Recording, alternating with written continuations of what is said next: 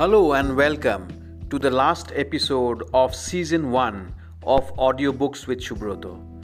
In this episode, we will be reading the story The Beggar by Anton Chekhov.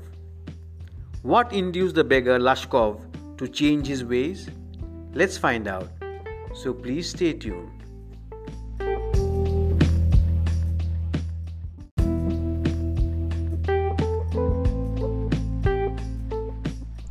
Kind sir, uh, have pity.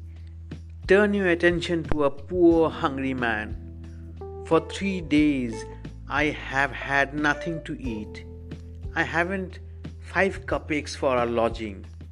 I swear it before God. For eight years I was a village school teacher and then I lost my place through intrigues. I fell a victim to calumny. It is a year now since I have had anything to do. The advocate, Sergei, looked at the ragged fawn colored overcoat of the suppliant, at his dull, drunken eyes, at the red spot on either cheek, and it seemed to him as if he had seen this man somewhere before. I have now had an offer of a position in the province of Kaluga, the mendicant went on. But I haven't the money to get there. Help me kindly. I am ashamed to ask, but I am obliged to by circumstances.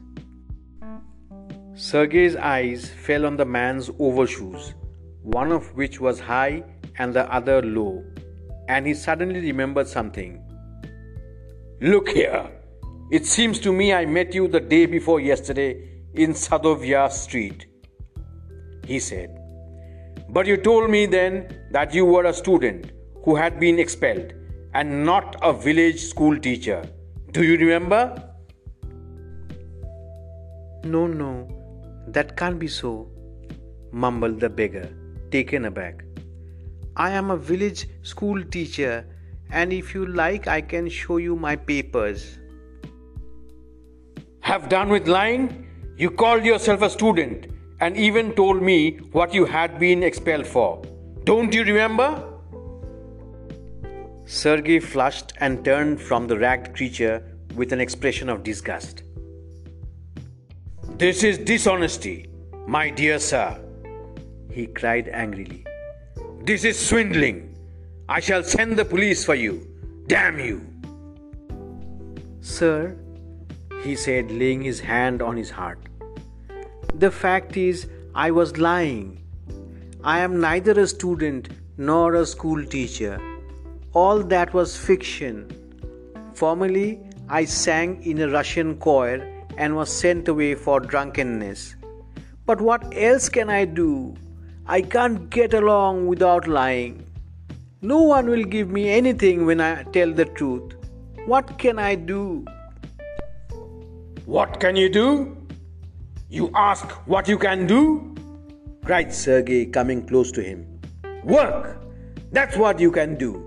You must work. Work? Yes. I know that myself. But where can I find work? How would you like to chop wood for me? I wouldn't refuse to do that. But in these days, even skilled woodcutters find themselves sitting without bread.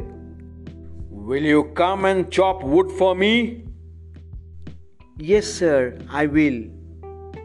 Very well. We'll soon find out. Sergei hastened along, rubbing his hands. He called his cook out of the kitchen. Here, Olga, he said, take this gentleman into the woodshed and let him chop wood. The scarecrow of a beggar shrugged his shoulders as if in perplexity, and went irresolutely after the cook. It was obvious from his gait that he had not consented to go and chop wood because he was hungry and wanted work, but simply from pride and shame, and because he had been trapped by his own words. It was obvious, too, that his strength had been undermined by vodka and that he was unhealthy and did not feel the slightest inclination for toil. Sergei hurried into the dining room. From its windows, one could see the woodshed and everything that went on in the yard. Standing at the window, Sergei saw the cook and the beggar come out into the yard by the back door and make their way across the dirty snow to the shed. Olga glared wrathfully at her companion, shoved him aside with her elbow, unlocked the shed, and angrily banged the door. Next, he saw the pseudo teacher seat himself on a log and become lost in thought with his red cheeks resting on his fists. The woman flung down an axe at his feet, spat angrily, and judging from the expression of her lips, began to scold him. The beggar irresolutely pulled a billet of wood towards him, set it up between his feet, and tapped it feebly with the axe. The billet wavered and fell down. The beggar again pulled it to him, blew on his freezing hands, and tapped it with his axe cautiously, as if afraid of hitting his overshoe or of cutting off his finger. The stick of wood again fell to the ground. Sergei's anger had vanished, and he now began to feel a little sorry and ashamed of himself for having set a spoiled, drunken, perhaps sick man to work at menial labor in the cold. An hour later, Olga came in and announced that the wood had all been chopped. Good. Give him half a ruble, said Sergei. If he wants, he can come back and cut wood on the first day of each month. We can always find work for him. On the first of the month, the waif made his appearance and again earned half a ruble, although he could barely stand on his legs. From that day on, he often appeared in the yard, and every time work was found for him. Now he would shovel snow, now put the wood shed in order, now beat the dust out of rugs and mattresses. Every time he received from 20 to 40 kopecks, and once even a pair of old trousers was sent out to him. When Sergei moved into another house, he hired him to help in the packing and hauling of the furniture. This time, the waif was sober, gloomy, and silent. He hardly touched the furniture and walked behind the wagons, hanging his head, not even making a pretense of appearing busy. He only shivered in the cold and became embarrassed when the carters jeered at him for his idleness, his feebleness, and his tattered fancy overcoat. After the moving was over, Sergei sent for him. Well, I'm happy that my words have taken effect, he said, handing him a ruble. Here's for your pains. I see you are sober and have no objection to work. What is your name? Lashkov. Well, Lashkov, I can now offer you some other cleaner employment. Can you write? I can. Then take this letter to a friend of mine tomorrow, and you will be given some copying to do. Work hard, don't drink, and remember what I have said to you. Goodbye. Pleased at having put a man on the right path, Sergei tapped Lashkov kindly on the shoulder and even gave him his hand at parting. Lashkov took the letter and from that day forth came no more to the yard for work. Two years went by. Then one evening, as Sergei was standing at the ticket window of a theater paying for his seat, he noticed a little man beside him with a coat collar of curly fur and worn sealskin cap. This little individual timidly asked the ticket seller for a seat in the gallery and paid for it in copper coins. Lashkov, is that you? cried Sergei, recognizing in the little man his former wood chopper. How are you? What are you doing? How is everything with you? All right.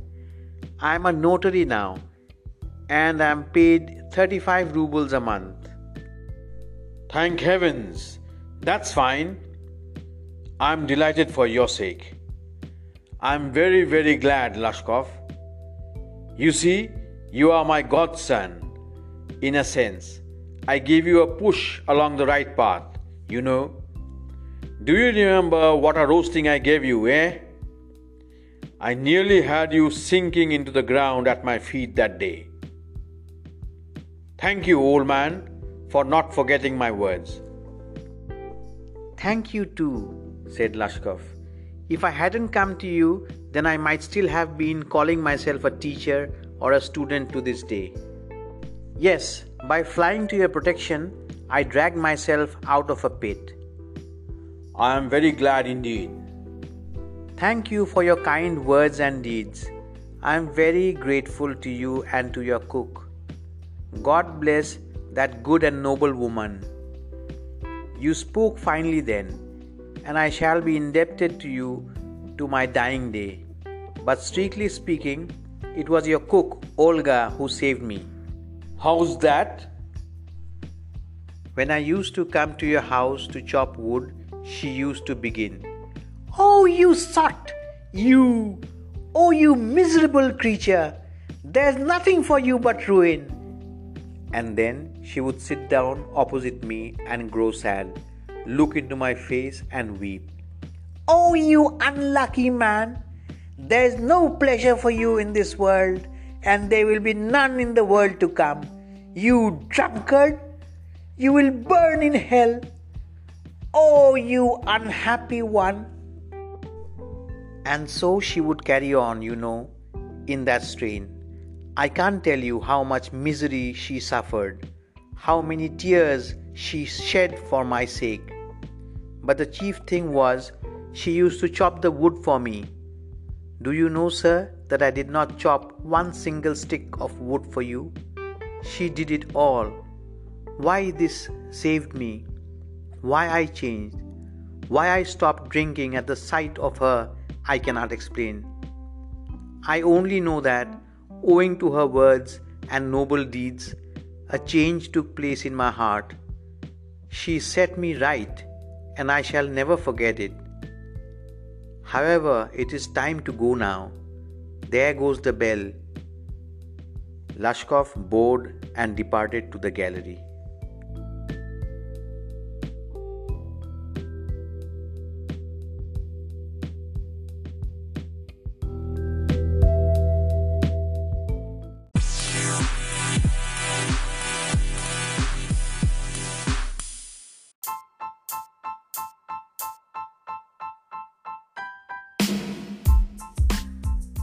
Thank you for listening to my today's podcast. I hope you enjoyed it. I'll be back with more such interesting stories and novels for you. So please like, share, and subscribe. If you have any suggestions, please send me a voice message.